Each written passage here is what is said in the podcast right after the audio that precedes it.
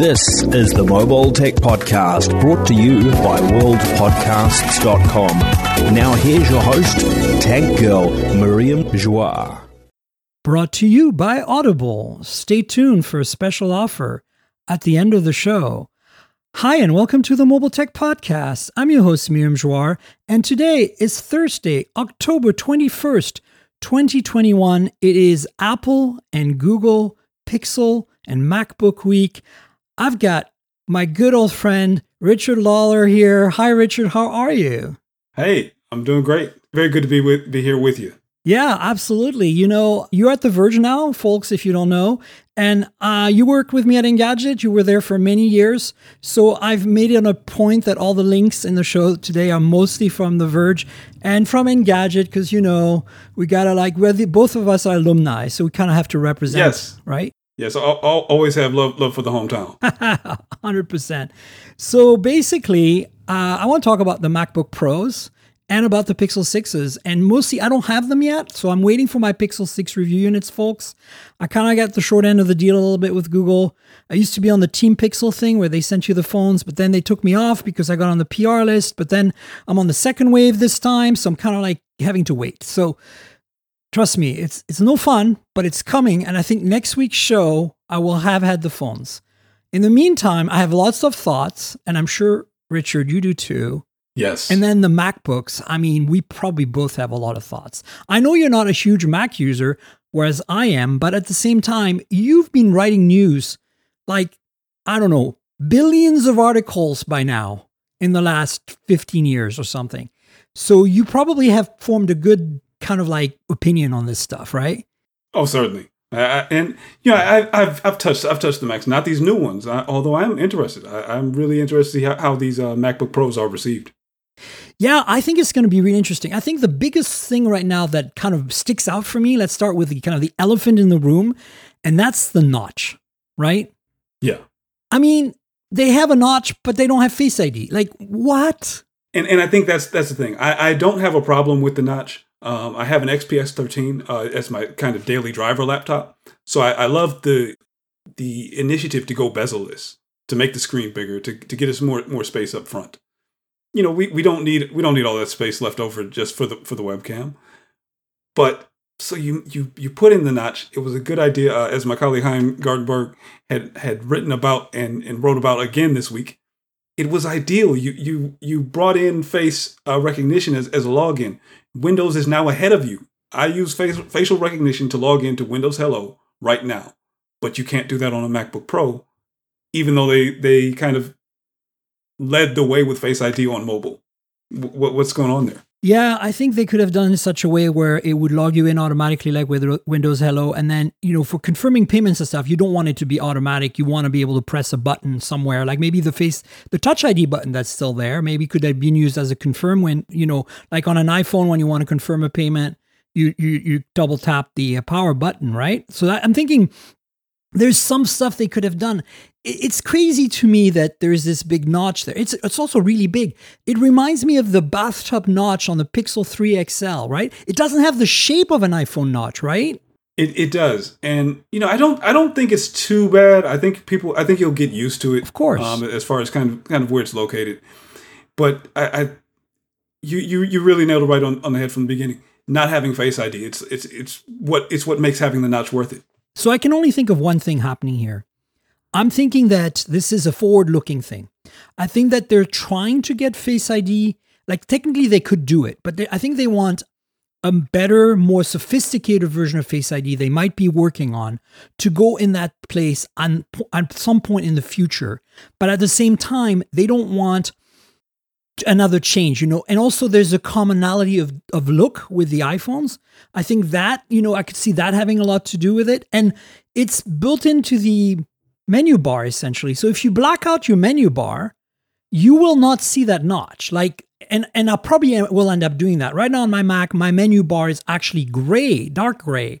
So I can just notch it down to black and I'll be it'll be gone. So I I, I can see that, but I just feel it's a bit weird. Like it could have been a punch hole or you know and and you know so a lot of people well there's an led and there's some other sensors. Come on. If dell and all these other manufacturers have been making webcams in the frame of ultra thin framed laptops for the last two three years with the light sensor with the color sensor i'm sure they have like even without the camera you could have done something about only have a punch hole with the camera in there. And then you know the led light could be virtual, like it is on Android, right? Like where it's Precisely. on some iPhones as well, where it like has a little green dot next to the hole punch, and you know what's what's up. I don't think that would have been a problem. So this is I don't want to spend too much time on this notch, but if really for me, this is the only thing that kind of had me kind of scratching my head. And and and, and that and that's the thing is that it's the only thing they seem to have fixed practically everything else. And you know what I love about it, Richard? I think one of the things that a lot of people haven't written about yet is it reminds me of the titanium power books because they had the rounded bottom. You know, like if you look at the profile, if you look on the side, you close the lid and you look on the side, the lid is rectangular, right? It has a flat top, flat edges, slab edges, and then the, the laptop itself has slab edges that round off at the bottom, right? If you look at a titanium PowerBook from 2001, that's exactly what they looked like. And it was so dope back then. And I think it's still so dope today. I'm actually surprised at how thick these laptops are for Apple. Have you noticed that? Yeah, they, they are. The, the, the thick laptop is back. Um, between that and uh, the, the Surface Book Studio. Yeah, oh, the two tier. after after yeah. we have spent all of these years going thin, thin, thin and light, thin and light, thin and light, and that's the only thing that we think about all the time suddenly we're back to thick laptops. And I think everybody loves it because they're still not going to be that heavy. They're going to be a bit heavier than they were before. But what you get in return, the trade off, makes it worth it. Yeah, I think the, the reality is, you know, we have the MacBook Air for that. If you want a thin laptop, that's going to be the non-pro line, right? And also, we're not talking much of much of an like it's not terrible or anything. It's just interesting because yeah. when you see the ports, is when you realize, wow, like you know, the old MacBook Pros, like they barely like the USB Type C was taking a third of the height of the sides of it, and now it's taking like a quarter of the height or something. And of course, that HDMI. And honestly, I, I gotta say, I, I know a lot of people are really happy about. I don't understand the HDMI. Like, I really do not understand the HDMI. And I think the reason for that is because there are many good dongles that do USB C, Thunderbolt even to HDMI. That's a non issue. How often do you plug your laptop into a TV or projector? Like, if you're a business, I think that would make more sense on a MacBook Air, which is more of a business laptop. Like, I don't understand. Like, I totally get the SD card. 100% on board, but I am completely scratching my head about HDMI. So, folks, if you're listening right now, tweet at me and Richard and let me know you know, when the podcast gets published, let me know what your thoughts are on this HDMI. That's that makes no sense to me. Do you have any thoughts on this, Richard? It's one of those things where I'm not sure if they needed to do it, but I can I, I think I can see why they would make that choice. Especially once you bring back the card reader. Because one, now that you've got the card reader back, you have again a laptop that people can use without having a dock. Right. Yeah, because Wi Fi is good enough. You don't need Ethernet anymore. That's definitely for sure. But yeah, if you want to plug something in, a display or something, yeah, I see it. And, and, and it, was it was kind of that. I think when you get to it, it's kind of that package deal of the card reader and HDMI. Like if you've got both, then you're covered. You never need a dock ever, really, unless you need like way more USB ports. You make a good point. It's just weird to me. It's very anachronistic to me. Like I've actually thought to myself, like in my mind, HDMI is passe. Like I know it's you cover TVs and entertainment mostly, at least used to at Engadget. And I know HDMI is super relevant still, obviously, in a home theater or at home in a home setup for sure. I'm, I'm not saying that, but I think for a computer, to me, in my head, it's always been like we're you know display port or USB Type C uh, or rather Thunderbolt as an interface. Of course, there's not that many monitors with these technologies, so I guess that's why they have HDMI. Yeah, I, I think that that makes it fit in. It's not is not necessarily the ideal approach. Like like you said, you, you having an HDMI port on a laptop, I think, is one of those things that you kind of spread across all the laptops. Even for people who have dual monitor setups and stuff like that. Yeah. You're not going to be using it that much. No. Uh, in, in all time. And and the, in the times when you need it, a hub does you just fine uh, on, a, on a laptop like that. We've all gotten used to that on the thin laptops that are already out. But for them, They they they brought back MagSafe. You know, I mean, that actually was a good move. That that I think uh, I missed that on my MacBook Air, and on my previous before that I had a MacBook 12 inches for a long time, the little baby one. So I do miss it, and I'm glad it's back because honestly, the way they did it is brilliant. It is essentially a cable now. It's no longer attached to the charger, and it's a it's a fabric cable. So hopefully, none of these fraying issues of that cheap, weird.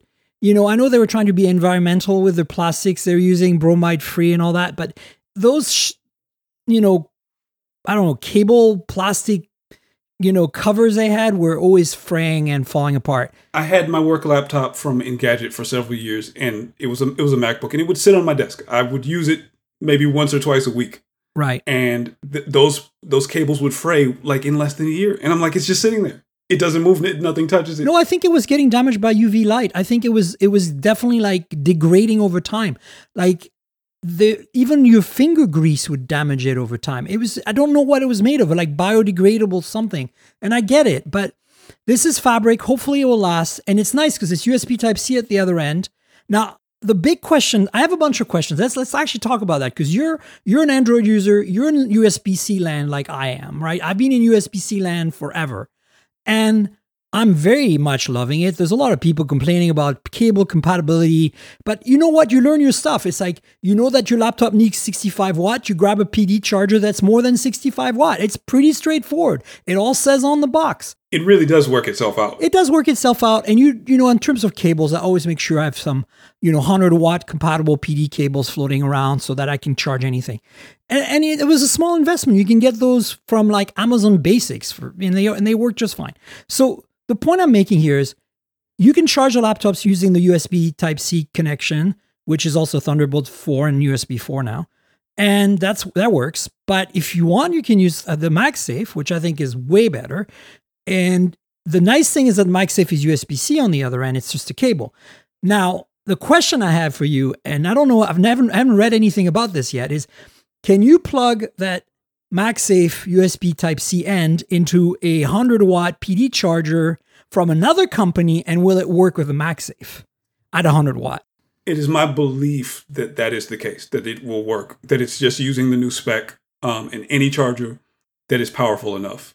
But using the MagSafe connector, because I know it'll work fine during Using the Mag, yeah, using the MagSafe connector. Okay, cool. And so I know it limits to 100 watts over USB Type C in terms of plugging in to charge via USB Type C, and that's fair because they have a 140 watt charger on the higher end on the Max equipped uh, MacBook Pros, uh, you know, M1 Max chip. So I'm thinking that, you know, it'll be interesting to see.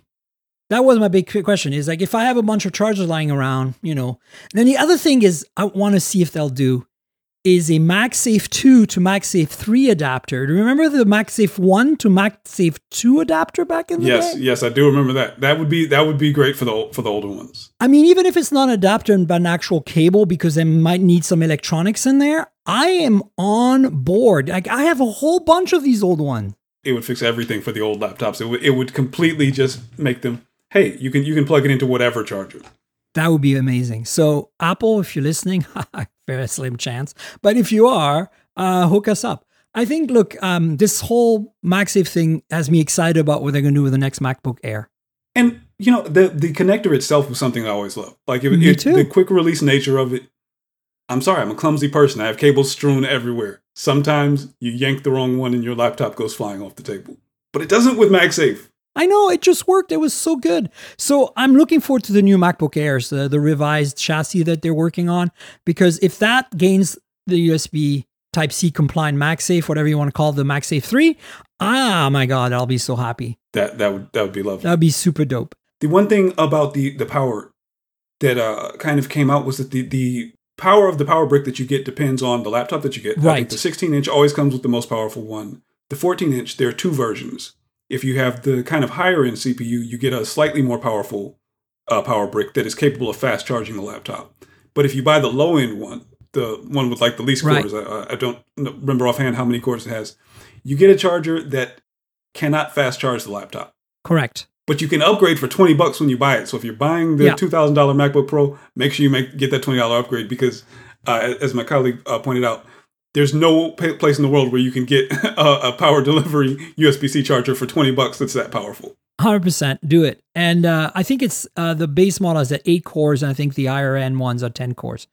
But Yes. this is off the top of my head, so don't quote me on that. Speaking of which, let's talk about those chips. Okay, we knew that there was going to be some crazy, crazy upgrades to the M1. It- everybody called the M1X. I mean, X now stands for Pro or Max. Interesting names, because you know I would have thought Pro and Pro Max, because you know the naming in the past with the phones has always been Pro and Pro Max, but this Right. is just Pro and Max. But okay, look, these things look killer, right? Like the, when the benchmarks come out, I think everybody's going to lose their minds all over again. I kind of feel like it's going to be like last year all over again, especially on GPU performance. And that's the thing; they really made me a believer, and I think they made everyone believers with the the original M1. Yeah. Like, you know, they came out, they said it, they said it performs. They came out with their funny little graphs with no numbers, and we all said, "Okay, I'll I'll believe it when I see it." And now we saw it, and it was amazing. and it was amazing. And I I wish that they hadn't used the funny number graphs this time. I just want to know how much power does it really have.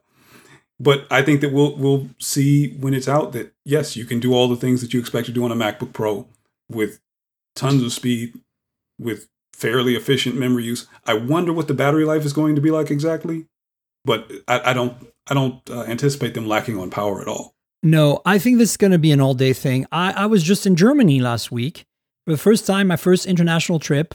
I went to visit the Porsche factory where they build the Taycan. Because as you folks know, I write uh, about EVs for Tech Radar as well as my other freelance work for phones and this podcast. And I had my MacBook Air M1 on its first business trip on a long flight. I mean, I've flown to New York a few times with it, and I've done a few US trips since, since June, but this is my first time where I was on an airplane for 11 hours. And it, I wrote the whole time. I wrote the whole Yeah. time, and I was still at 60% or 50% when I got home. It was ridiculous. And this was with Wi Fi turned off, mind you. But the way out, I had Wi Fi turned on because I, I was connected to the Wi Fi on the plane. And I think I got in at like 30%, which is still ridiculous after 10 hours of use, like almost completely nonstop. It, it is unbelievable.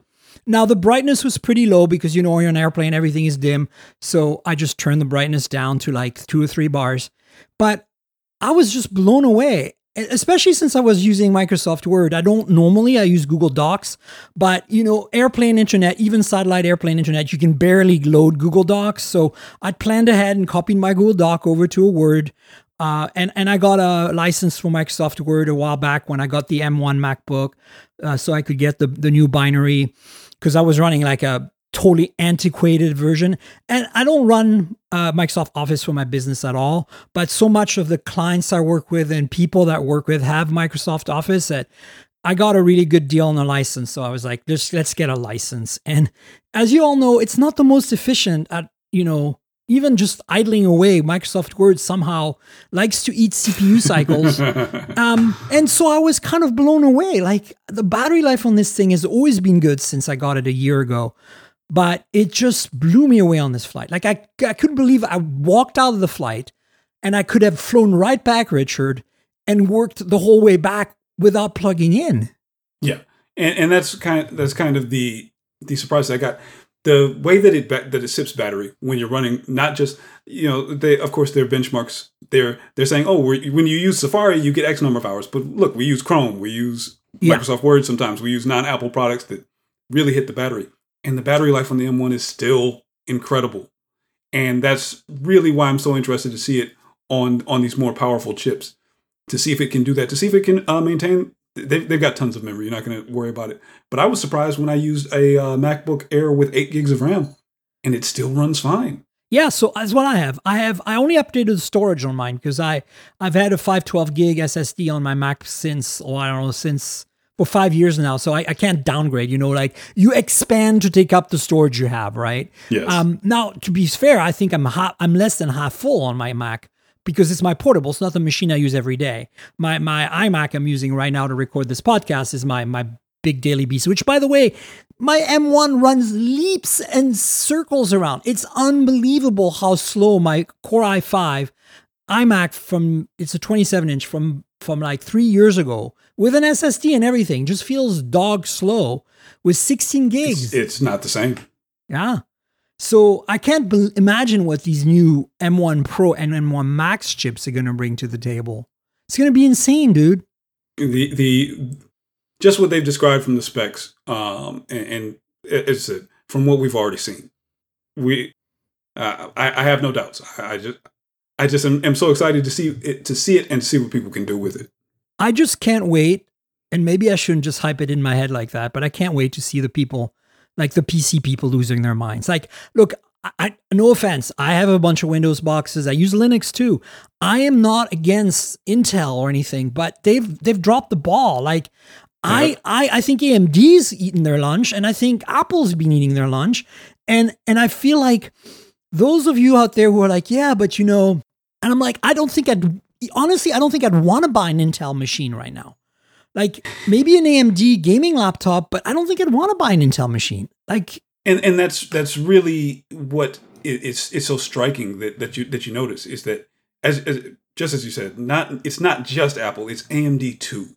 They they have almost the same power and so much better efficiency. Yeah, like like my XPS, I've I've reached the point where I've got pretty much all day battery life. It, it's good, but it's not it's not powerful enough. Like I'm, I'm still making compromises, right? And it feels like with these latest Apple chips that you're not making compromises. Yeah, I mean, I'm not making compromises with the, you know, M1 that I have now. I have the eight gigabytes RAM version, but because I bought the 512 gigs of storage, I got the better chip, right? I got the full, the full chip with all the GPUs.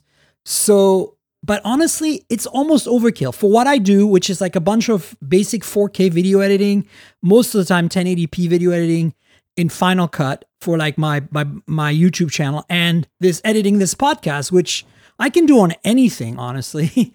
um, it's it's it's running literally. It's running so fast. I I feel like it's a whole like I feel like I've gone ten years in the future versus my my iMac, which is only three years old. And and my, even editing audio on my iMac when I do like a noise reduction pass on an hour long podcast, it takes a minute. Right on the freaking M1, it takes twenty seconds for the same, and it's emulated. It's not running native. That's the thing that's killing me, Richard. It's like yep. I don't want to stop using my M1 because it's so fast. It's so rewarding. And, and, and I, I, I have to admit, I, I was highly skeptical when they announced it that emulation oh, yeah? would work out so well, would work out that it wouldn't kill the battery life, that apps and programs would run just as well on these new computers as they did. And I had I, when I, when I'm wrong, I'm wrong, and and they they work just fine. I mean, I ha- I was skeptical in so far that I didn't want to hype myself and feel let down. In a way, I'm kind of doing that right now. The the but I'm not buying a MacBook Pro at this point. I I don't need a MacBook Pro. I would love it. Trust me. The vortex is trying to suck me in real hard, but I can't justify it. I'd much rather save my money and update to a brand new MacBook Air when it comes out with a new design because that'll make more sense for my needs. And the biggest thing I want to spend money on if they can swing it, I want a replacement iMac, a big screen iMac from Apple. If they can come out with an M1 Pro iMac uh, with a 30 inch display, yeah, I don't know. That's what I really need right now. So I can't, I don't, I just can't justify spending 2K. So I'm not going to own it. But when I see the benchmarks, it'll be interesting because I really want to see how it pans out. I really want to see how surprised the x86 crowd is.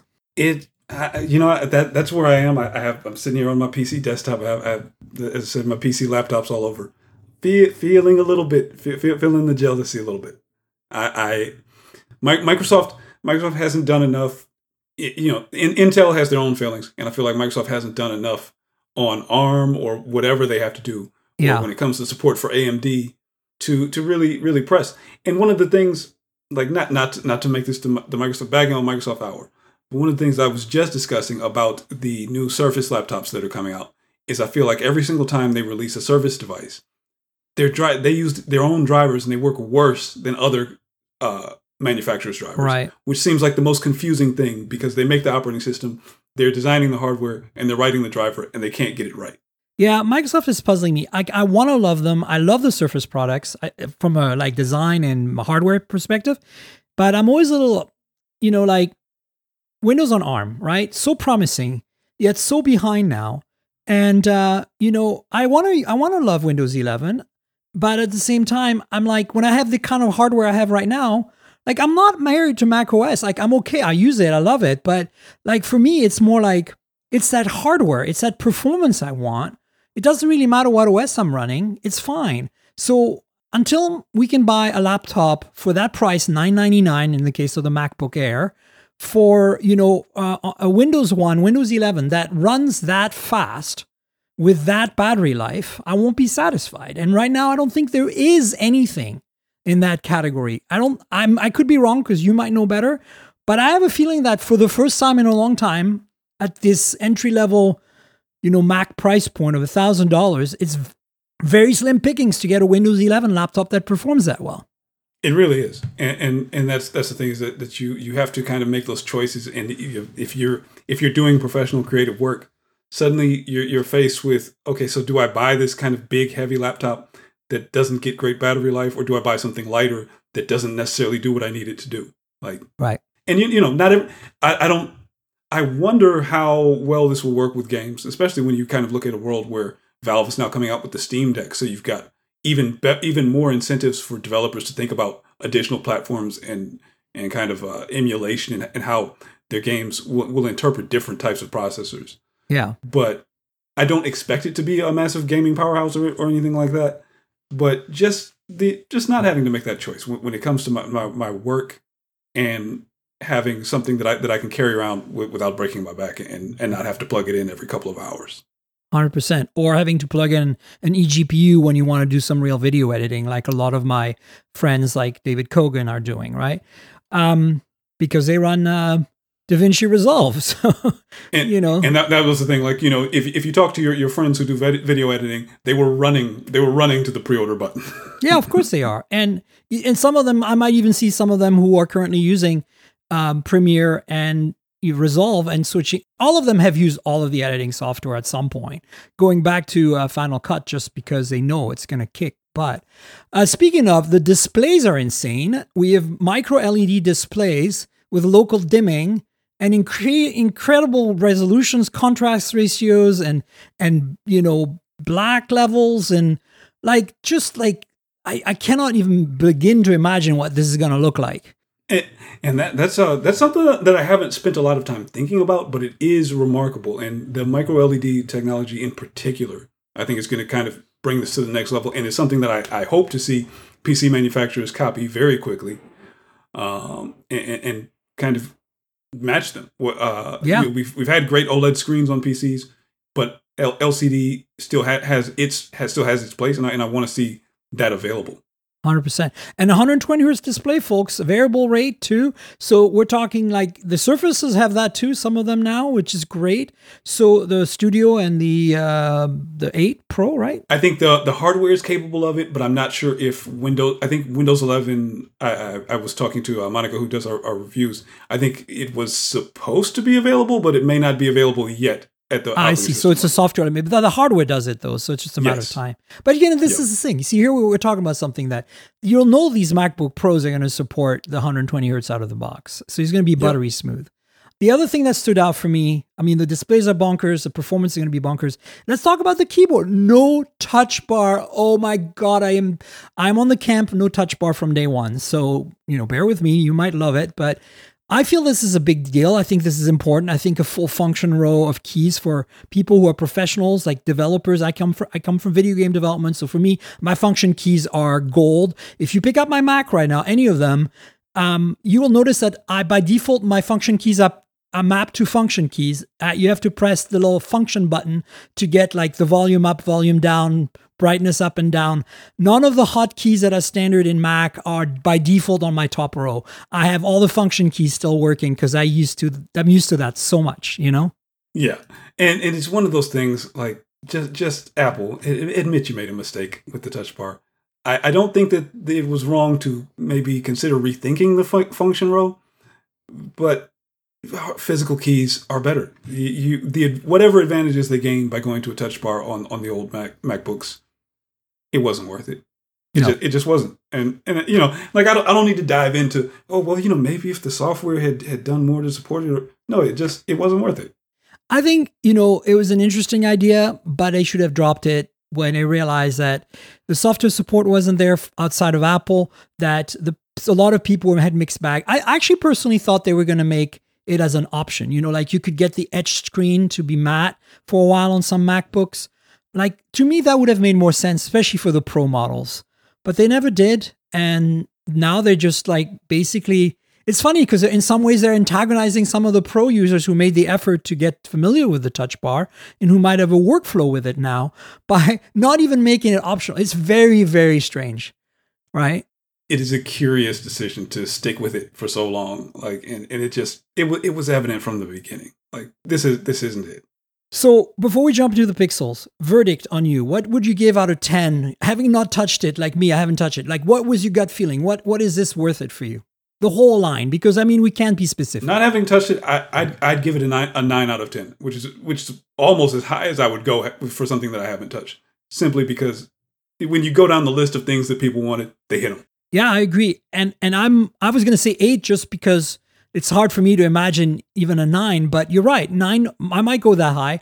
For me, it's just you know little. There's still a few little things like the notch, and you know, it's not perfect and i and i i'm actively interested in seeing what they fix in the next year's version do you, do Oh, you yeah. get face id do you you know do you tweak Yeah. this and that but it's good it's good It's you know I don't, I don't think that if you pick up one of these you'll be suddenly regretting it no, but we'll you know we'll see once the reviews come out for sure. So stay tuned for that. I'm pretty sure it's gonna be next week, folks.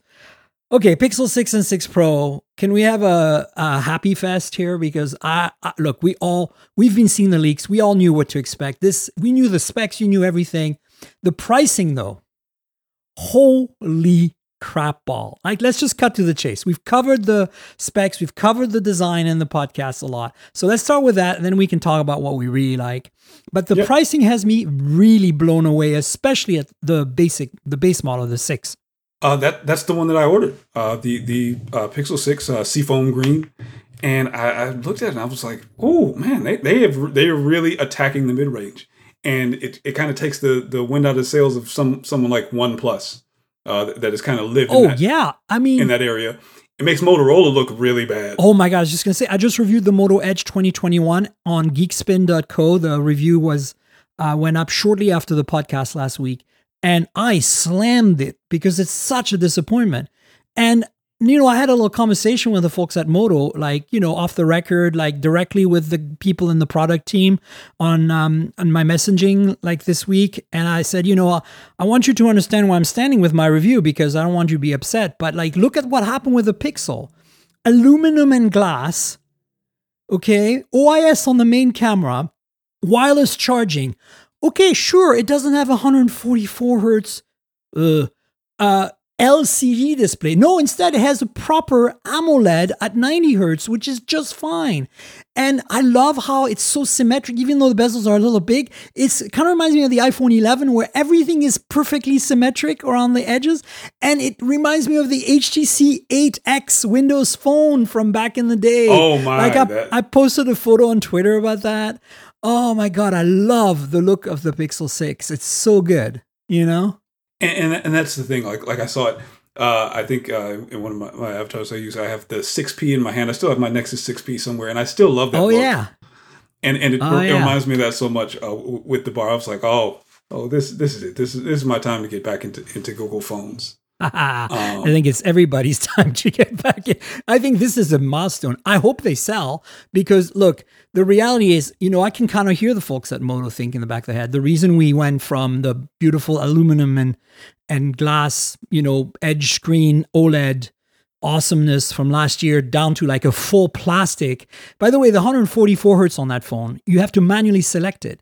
If you select the auto mode, which is what on by default, it scales from like I don't know, 60 to 120 hertz dynamically, right? But it's, Yeah. it tops at 120. So really, they're advertising 144 hertz, but you have to set it in the settings, and then you're probably going to take a battery life hit. It's so ridiculous. and an LCD on a phone that costs $700 unlocked. Okay, it's I know it's 550 on Verizon, but again, it's just that's the com- that's what I told them to think about. I said if Google can do this in the US, you have no reasons not to bring us a Moto Edge that's more competitive in the US. Because you know the Edge 20 abroad, Richard, has metal frame, aluminum, and glass Uh, it doesn't have wireless charging, but it, it has uh, it has an AMOLED, 144 hertz AMOLED.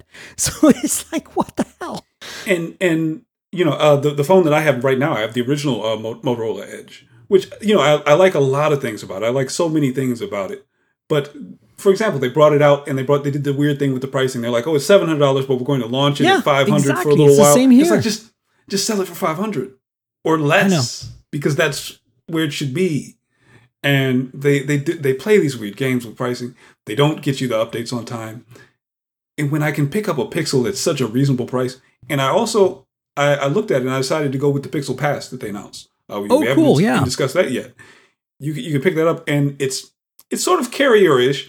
But I looked at it and I, was, I thought I already pay for YouTube uh, music and you know Red and, and all that. I can just bundle it all in. It makes perfect sense. I for me, the only reason I'm not doing it is because I'm getting a unit, so I don't have to buy one.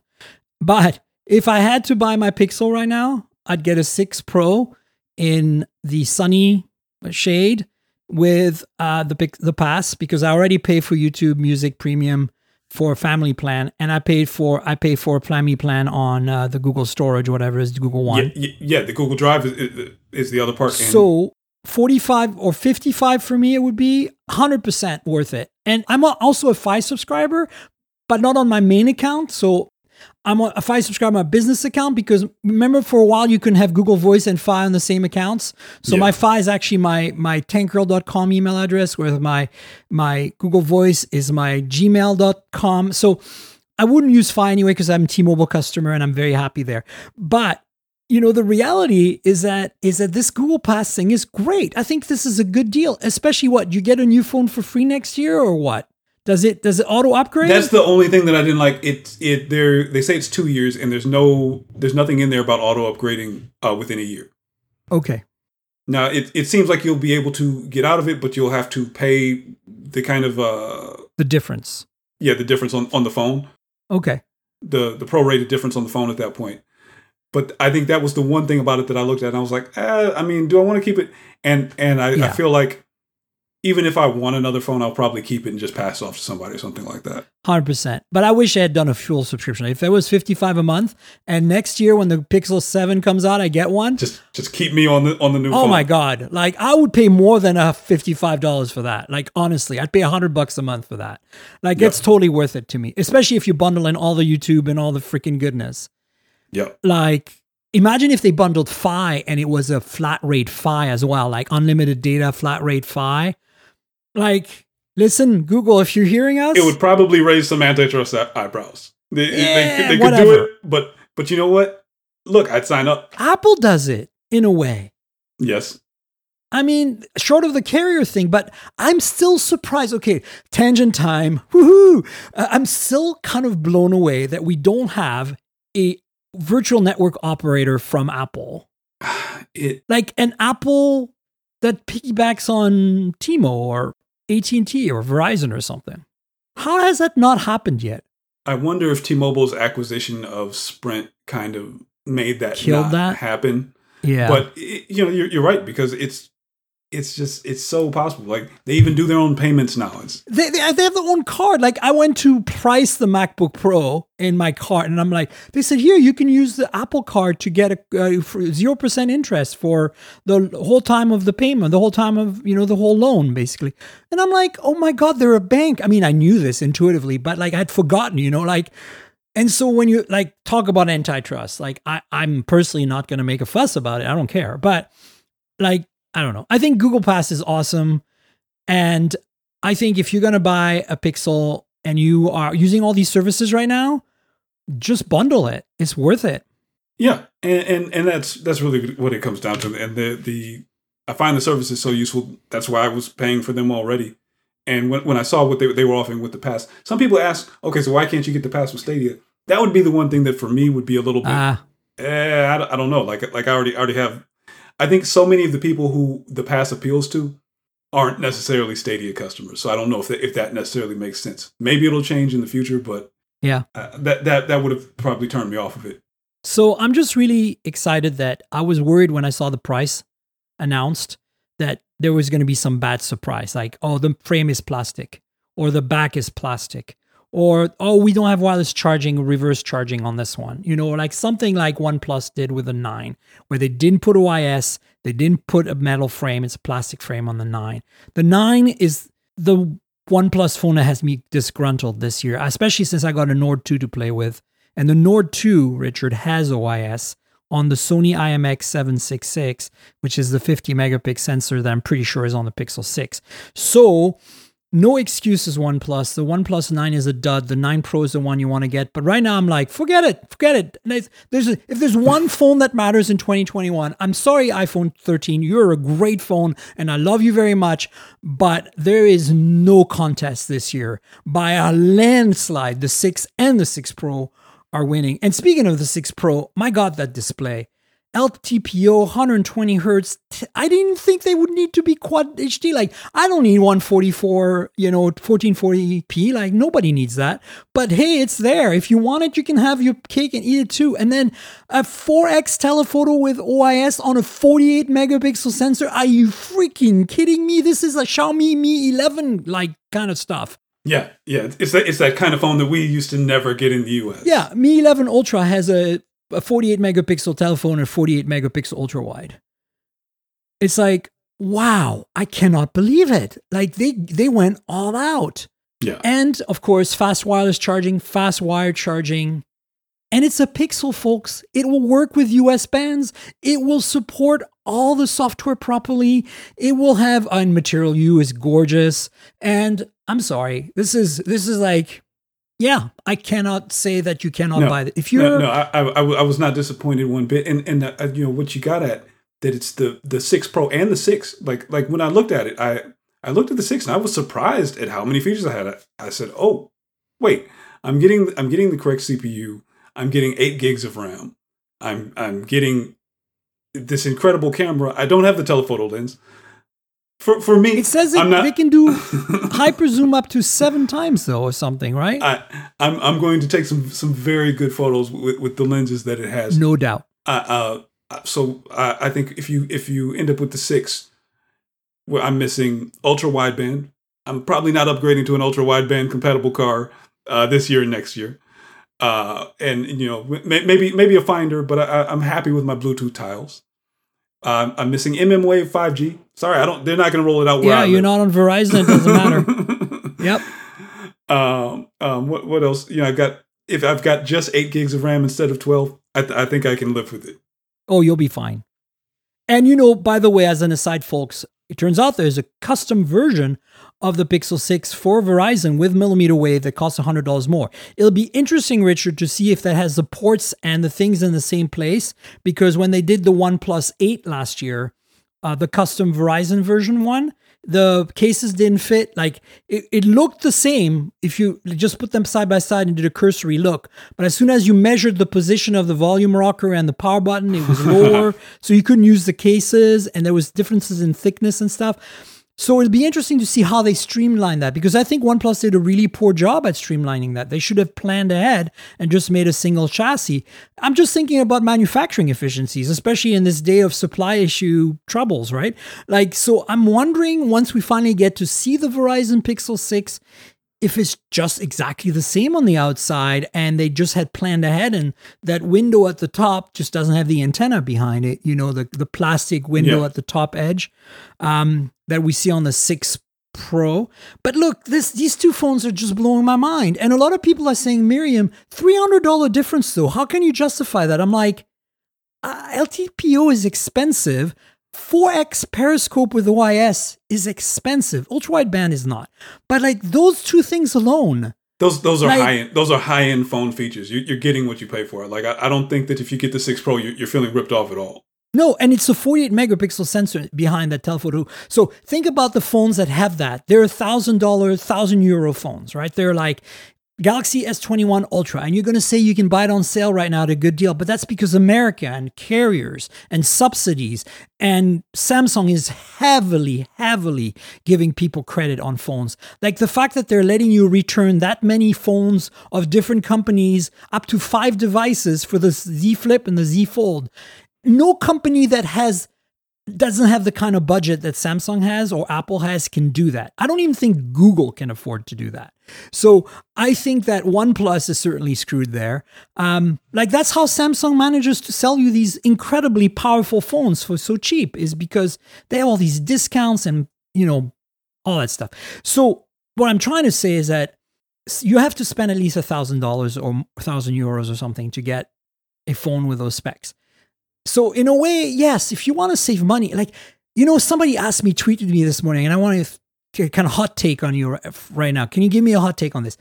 Is the Pixel 5a 5G relevant anymore for, for $150 less?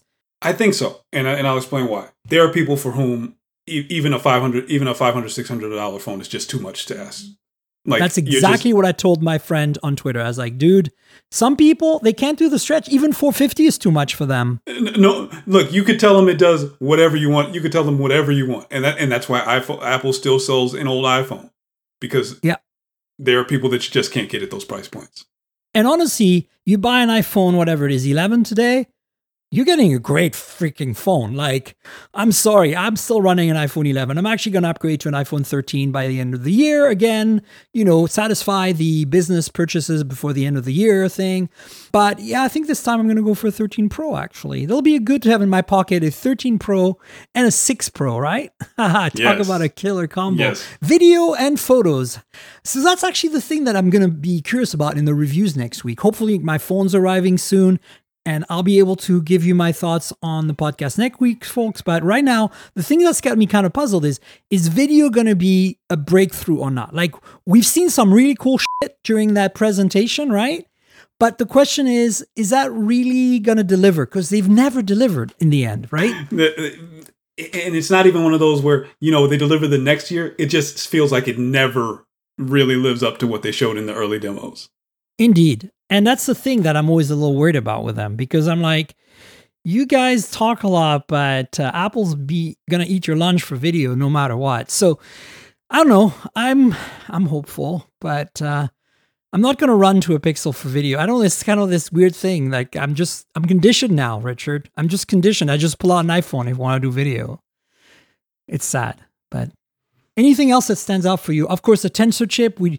It's interesting that uh, there's not there's no difference in chip here. I thought that might they might do things like remove some GPUs and you know like Apple's doing with the M1. You know, binning them in a way, right? Yeah. But they're not doing that. It seems they're giving us the same chip on both. Well, they, you know, there's some interesting things there, and I I do wonder what their plans are or how, how they kind of uh, evolve this design, particularly because uh, I'm excited about the tensor chip, obviously, um, and its capabilities, but it's using some kind of older ARM cores.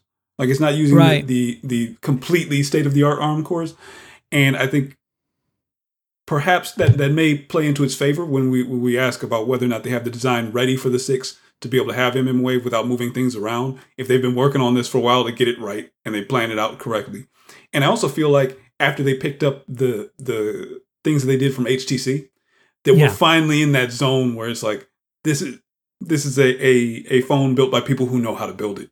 And and maybe we won't have some of those kind of weird things that we've had about like Pixel and Nexus phones in the past. Because I would love to still be using my Nexus 6P, but like I think every 6P out there, it's boot looped and, and won't work anymore. Yeah, I think I have one that still works. if you want, I'll send it to you. Um, but you know, look, the reality is these phones are just blowing my mind.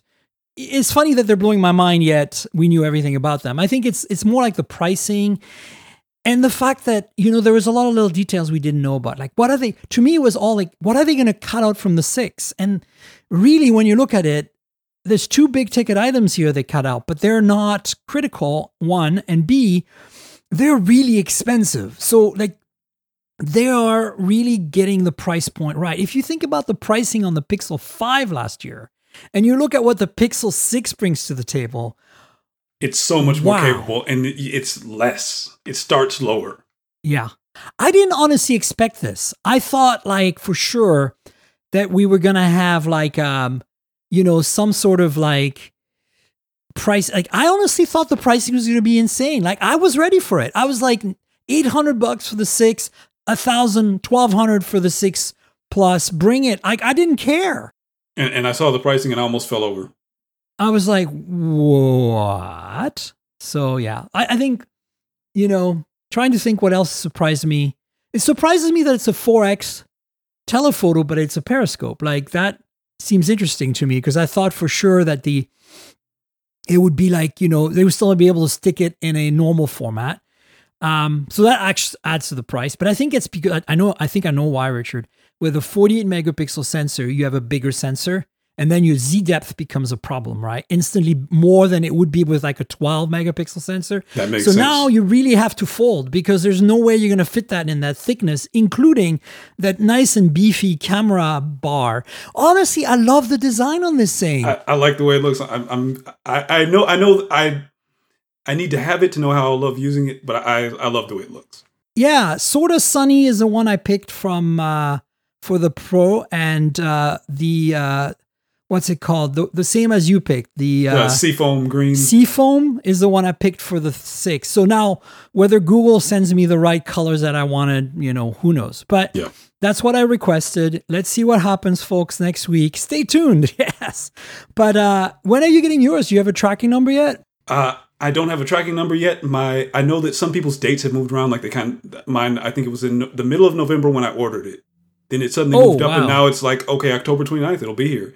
And Oh, good. The last time I checked, right before we talked, it hasn't moved from that since. So we'll see. Hey, fingers crossed. Uh, I think this is exciting. You might get it before me, Richard, at this point. So enjoy. Look, I think they nailed it. I think this is everything we wanted Google to always do. And I'm just really hoping, I'm really hoping, if you're listening, Google, build up on this, iterate on this, iterate on this a few years. Don't come up with some crazy idea next year which deviates like you did for all the pixels so far. The only pixel that kind of had lineage, in my opinion, that really fit like the a- line were the two and the three. Like th- there was clearly an evolution, but the four broke everything not because you did anything wrong. The, the ideas were good, but it broke because we didn't get what we needed, like fingerprint sensing since you know the, the face id api was so different nobody adopted it in the software world. Apple somehow made a transition that was much better there. But because of that i couldn't really use it. And then the 5 was a good phone but it was a mid-ranger and slightly overpriced because we were paying for millimeter wave. And you know the 4a the 3a the 5a they were all brilliant. Like i reviewed the 5a richard uh, under embargo for HotHardware. And I couldn't figure it out. It was like, you know how you look at a phone on paper and you look at the design, you're like, yeah, it's okay. But then you start using it and it's just magic. Like it's like using a unicorn. It's incredibly good. Like you're like, how can it be this good? That's the Pixel 5a for me. Like, Yeah. I guess maybe because I haven't used a Pixel in a while because I've been so disappointed with them, I finally went back to one and was like, oh yeah, oh yeah, you know? Yeah, and, and that that uh that kind of I I don't know how how even to describe it. That kind of lack of of continuous vision, that lack of just growth and evolution and, and steady. Okay, this is what we're doing, and, and we're you saw last year's, you liked it. We're getting better. Yeah. Just just do that. That's all. That's all you have to do. You have you have a a, a really good base here. Stick with it. Go with it. You- You 100%. are on the right track. So let's hope we get this. You know, we get this continuity next year that they just evolve. I, it's not going to be as exciting. You might not want to upgrade, and that's okay. Because there are some people who can't upgrade their pixels this year for whatever reason.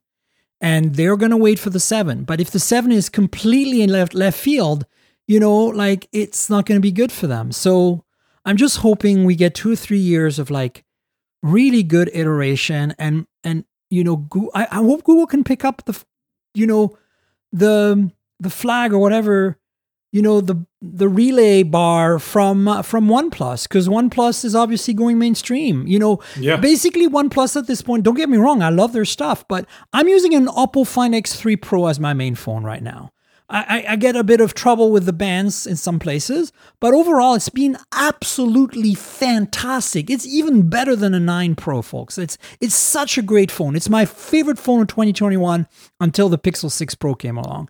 And you know, that's a valid thing. Oppo makes phenomenal phones, but Oppo doesn't exist as a brand in the US, and that's why we have OnePlus. So the fact that they're merging more and more doesn't bother me.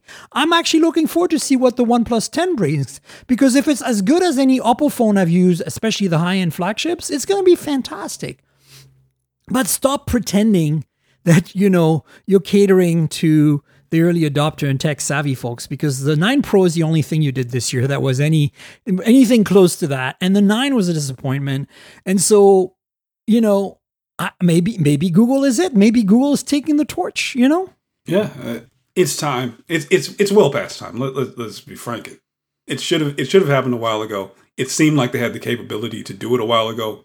I I think we're finally here. You know, let, us do it. Uh, Samsung has their limitations the other manufacturers they're just not going to take it to Apple in that way. Google has to do it. Hundred percent. And I think the other thing to keep in mind is, you know, I think Google has always in the past kind of been the reference. And they lost that for a few years, you know? And I feel like this is it. This is like, here is how you make a proper phone. That's it. That's it. That's an Android phone the way it should be made. And I love that we can, tr- all of us now, the media, you know, when we get a review from Moto or whatever that is sucky, we can point at this Pixel 6 and go, check this out. This is how you make it right. Like until now, we really didn't have that. Like we could point at the OnePlus 9 Pro, but there was really not that much. You could point at the S21 Ultra, but the S21 Ultra is is very Samsung in terms of software. It wasn't quite there for me, you know? Yeah. So I'm excited about that. And that, that that's where it's kind of always always fallen short. But yeah, we, we, we finally have the right mix of hardware and software, hardware and software going. So, any final thoughts on the Pixel 6s? Obviously, you went with a 6. I'm going with a 6 Pro. I need a little bit more screen real estate, and I'm a camera horse, so I need the stupid, you know, 4x telephoto. Bah, surprise! I, I wonder how the how the uh, extra battery will feel. Like I know I know it's got some extra battery, but it's also got some extra RAM to feed with that with that battery. And I, more display, more display, more resolution, more more more pixels, more pixels to push. So it probably balances out. I think. Yeah. I would be surprised if it does, but you know, would you? I mean, you're an Android user, of course. You're going to be biased in that sense. But do you think this is? Are we in agreement? This is probably the most significant phone of 2021. I think so. Like, I think so. Unless somebody surprises us at the last minute with something, I, I don't think it's going to happen now. We've gotten everything. Xiaomi did both their flagships, the, the 11 and the 11T series. I, I've got both 11T, the T and the T Pro here. Great phones, but not in the same league. Also much more affordable.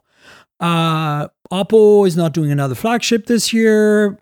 OnePlus is not doing a 9T or anything like that. They're doing a 9RT in India, though. You know how they the R series for India? They did a 9R. Um, so the 9R is weird because the 9R is essentially a reskinned OnePlus 8T. Yeah. They took the OnePlus 8T and they, they put a Snapdragon 888 in it. They kept the OIS and the 48 megapixel sensor and everything, no wireless charging, the whole thing same. So now they're doing a 9 RT. And from what I'm seeing, you're probably not super well versed on the Oppo BBK Chinese phone OnePlus thing, but it looks to me like this is almost a copy of this one phone that Realme makes called the Realme GT Masters Explorer Edition. So, you know, you know how BBK Group just they pick and choose out of their bin of parts, kind of like Xiaomi does with Redmi and, and Poco and stuff.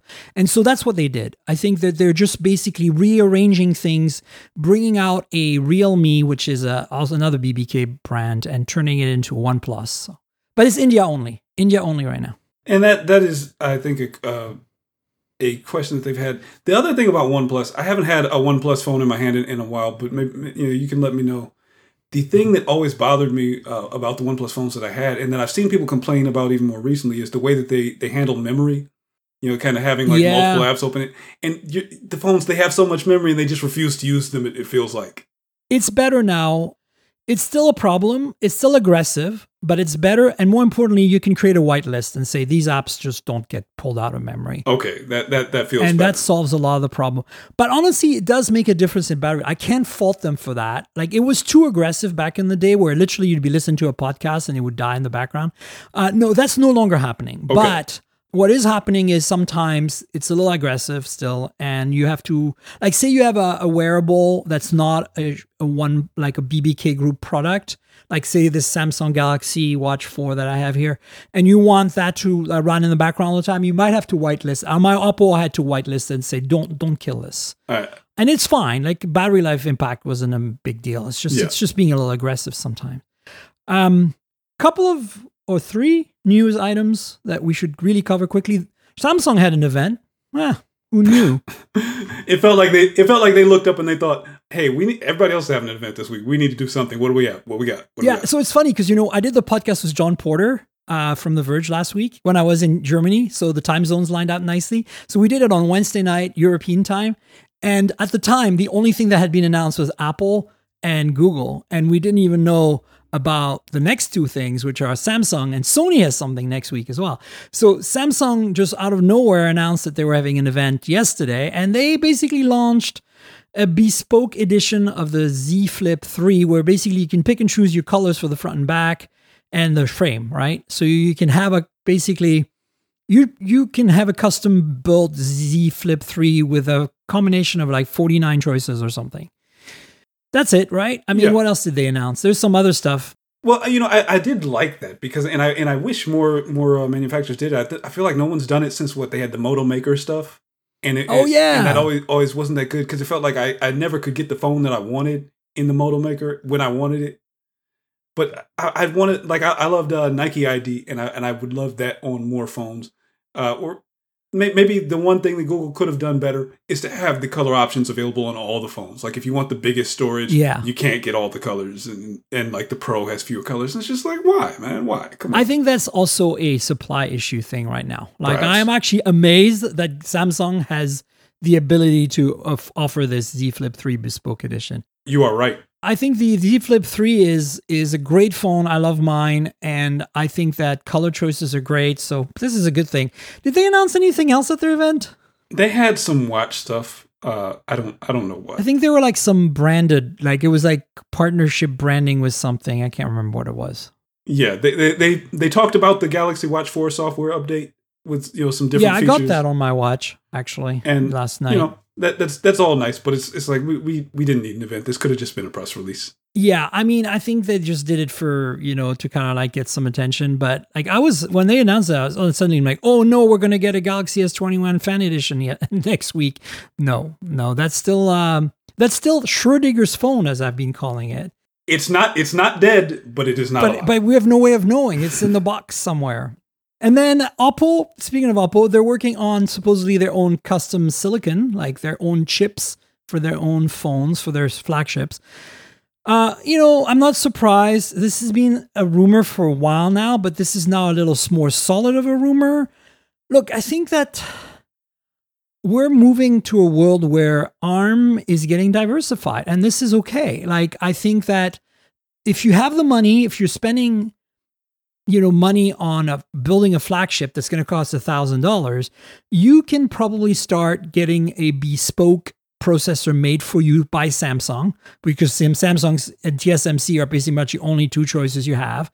And I think the ARM people are very willing to license your, you know, whatever design you want and mix and match from their licensed designs. And I think that's not a bad thing because it lets, it, it adds a little bit more ability for phone manufacturers to customize their experience, especially, you know, with machine learning and, and um, AI being more and more prevalent in the things we do on our phones, right? So, Precisely. I'm not surprised. I wouldn't be surprised if Xiaomi has something in the in the works as well. Obviously, Huawei's had the Kirin chips. Samsung's has gotten you know years and years of their own chips now, and yeah. So Qualcomm should they work? I don't think so. I, I think that in the same way as Microsoft partnered with Qualcomm for the Surface X Pro, you know, by kind of modifying one of their processors slightly to, to for their needs. I think it was just cache and clock speed or something.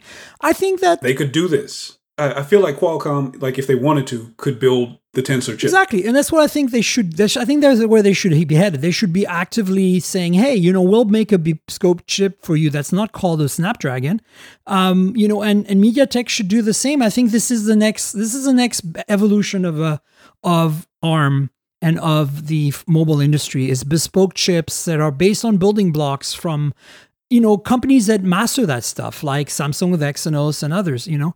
And i, I think we're seeing that with uh, with apple. We're seeing that with google now although apple does everything themselves which is fair. Um, but i I, th- I think the people who are laughing and pointing at at Qualcomm right now, ha ha, you're losing business. No, they're not. Trust me, they are on top of this. They know exactly what they need to do here and we're going to see more partnerships. Uh, you know, maybe this Oppo thing will be a Qualcomm bespoke chip. Who knows? That's You know? that's that's what they should do. That's what, what they should do, and I, and I don't think they they miss a trick or that they've they've misunderstood where the market is going and, and what's going on. I, I think they will be just fine. You know, there there, there may be a couple there may be a couple more companies, like you said, that they go elsewhere to make their custom chips, but they're they're going to go ahead and, and find a place to, to keep producing the chips that are inside your phone all the time. And I think honestly, if there's one company that's most likely to get a bespoke chip that's from Qualcomm that's not a Snapdragon, it's Xiaomi. Because Xiaomi has consistently been launching the first on every time a new chip comes out. They were the first with 888 with the Mi 11. They have a custom actually chip right now that nobody else has from Qualcomm called the Snapdragon 780. The 780 is the same as the 778, but instead of six nanometers, it's five nanometers. And it's super rare. There's only two or three phones, I think, in the market that have that. They're all Xiaomi or Redmi or Poco. The one that comes to mind is the Mi 11 Lite. The Mi 11 Lite, the 5G version of that phone, has a Snapdragon 780G, which is a 5G chip that is bespoke for that phone and slightly faster than 778 and better efficiency simply because it's built on 5 nanometers instead of 6 nanometers.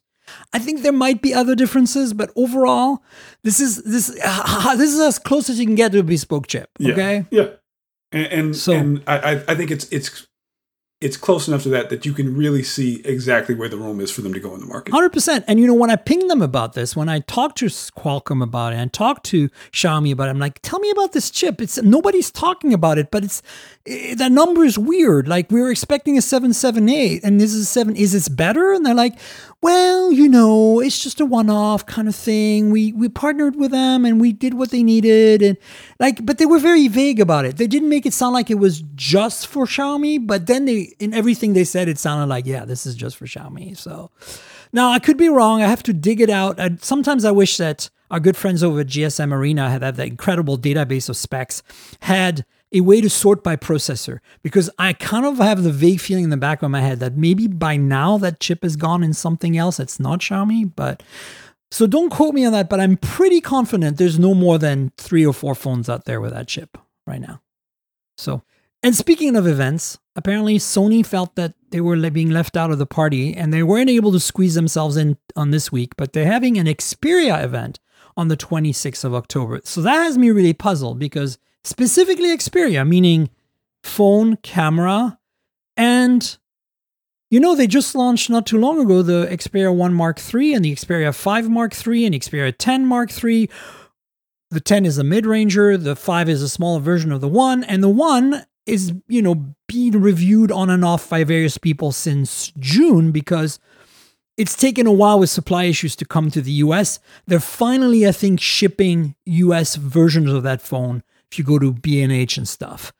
And from all accounts, it was, a, again, a really great all-rounding phone from Sony.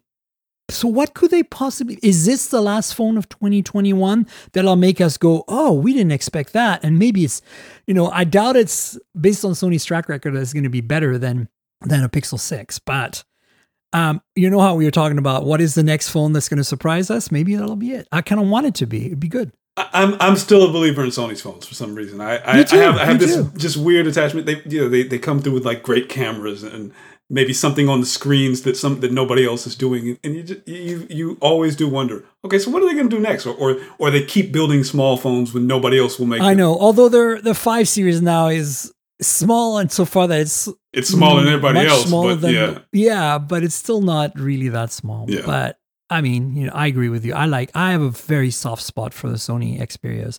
They're not bad. Like, that's the thing. They're not great, but then really, I can still recommend them. Like, they're pretty solid. It's just hard to look at the price point, though. It's like you're paying that premium. It's like Apple. You're paying for a Sony brand, 100%. But there's a lot of redeeming qualities there. So, Richard, we should wrap up. Do you want to tell folks where they can find you on the internet, your various social handles, and of course, you know, pimp whatever websites other than The Verge? I, you, I, the, the only website where you can you can experience me other than The Verge is Twitter uh, at RJCC. I'm on there, not ranting as much as maybe I used to, but but still active, still still uh, you know give, giving my opinion on, on various things, and and really just glad glad that you had me on. So so so happy to be here. So happy, happy to talk to you again. Thank you so much, Richard. Uh, folks, you know where to find me. I'm at Tankgirl on Twitter and Instagram. That's TNKGRL, like the comic book character, but drop the vowels. If you want to discuss this show with me and Richard, hit us up on Twitter. And if you want to see pretty pictures of phones, pretty pictures taken with phones, pretty pictures of cars, go to my Instagram. You know, there's two YouTube channels you should subscribe to. YouTube.com slash Mobile Tech Podcast has unboxings and hands-on videos related to these devices we're talking about. I just got six phones that rolled in the last week. I haven't unboxed them yet. The Honor 50 is a part of that, a bunch of others. So stay tuned. There's some videos coming on YouTube. And then youtube.com slash mobile tech more is a new channel my producer and I've been working on for like all the meta stuff around mobile, like uh, travel tech, car tech, uh, home home automation tech, all that stuff. So you know, subscribe so we can get those thousand subscribers and monetize the channel and stuff. There's a, there's some a few things on there already, so check it out. You know, subscribe to the channel, like the channels, uh, the videos, and tell your friends. Click the notification bell, all that good stuff. You know how to do YouTube, so I don't have to tell you that. And then, of course, the podcast is at mobiletechpodcast.com and on all the major platforms Google Podcasts, Apple Podcasts, Spotify, Pocket Casts, everything. Please subscribe. And uh, if you followed Richard here for the first time, especially subscribe. It'd be great. If your app lets you rate or review the show, please do. It helps with discoverability. And then I wanted to say thanks to my patrons. I have a Patreon. If you want to watch this podcast a couple of days in advance, like you know, today's Thursday. By tonight, I'll have a video version of the podcast, unedited. So just, you know, not polished, but just the beginning to end on video that you can uh, watch and enjoy uh, if you join Patreon. So patreon.com slash tankgirl. That's patreon.com slash TNKGRL. I have a bunch of tiers there, one for the video. There's a, a Discord channel you can uh, join so you can chat with me if you want and a bunch of good stuff. So patreon.com slash TNKGRL. And I want to thank Roger F for being our new patron this week. Thanks, Roger, for joining the party. And yeah, folks, if you can help out, I'd appreciate it. Also, if you don't like Patreon, I get it. There is a donate button in the show notes. Click on it. It'll take you to a PayPal link and you can make a donation. I'd love that. It'd be great. And of course, I want to thank our sponsor, Ha, Audible. They're awesome. Audible has been with us forever and we love them because, you know, if you help them, you help us. So basically, there's a 30 day free trial and you can keep a book at the end if you stay or go or whatever. Audibletrial.com slash mobile tech is the URL. That's audibletrial.com slash mobile tech. If you like reading like I do, I love books, but I never have time to read them. So I just listen to them on planes, on road trips, when I'm driving, whatever. And that's a great experience. And that's basically what Audible delivers. So check it out. I think it's great audibletrial.com slash mobile tech. A lot of the books are read by the authors, which I really like. They have some long form, some short form stuff, and an incredible selection. So, want to help the podcast? Want to get something good out of it? Try Audible at audibletrial.com slash mobile tech. And I want to thank them again for being our longtime sponsor. And Richard, thanks again for being my guest. So great to have you on. Great to be here. Invite me back anytime. I will be here. Awesome. That's good to know. I'll do that. We'll have you on the show again at some point. And then, folks, you know, there'll be a podcast next week. Definitely stay tuned because we're going to be getting our hands on that Pixel 6 and 6 Pro and letting you know all about it. Until then, cheers, everybody. This has been the Mobile Tech Podcast with Tank Girl, proudly presented by worldpodcasts.com. You can visit us online at mobiletechpodcast.com.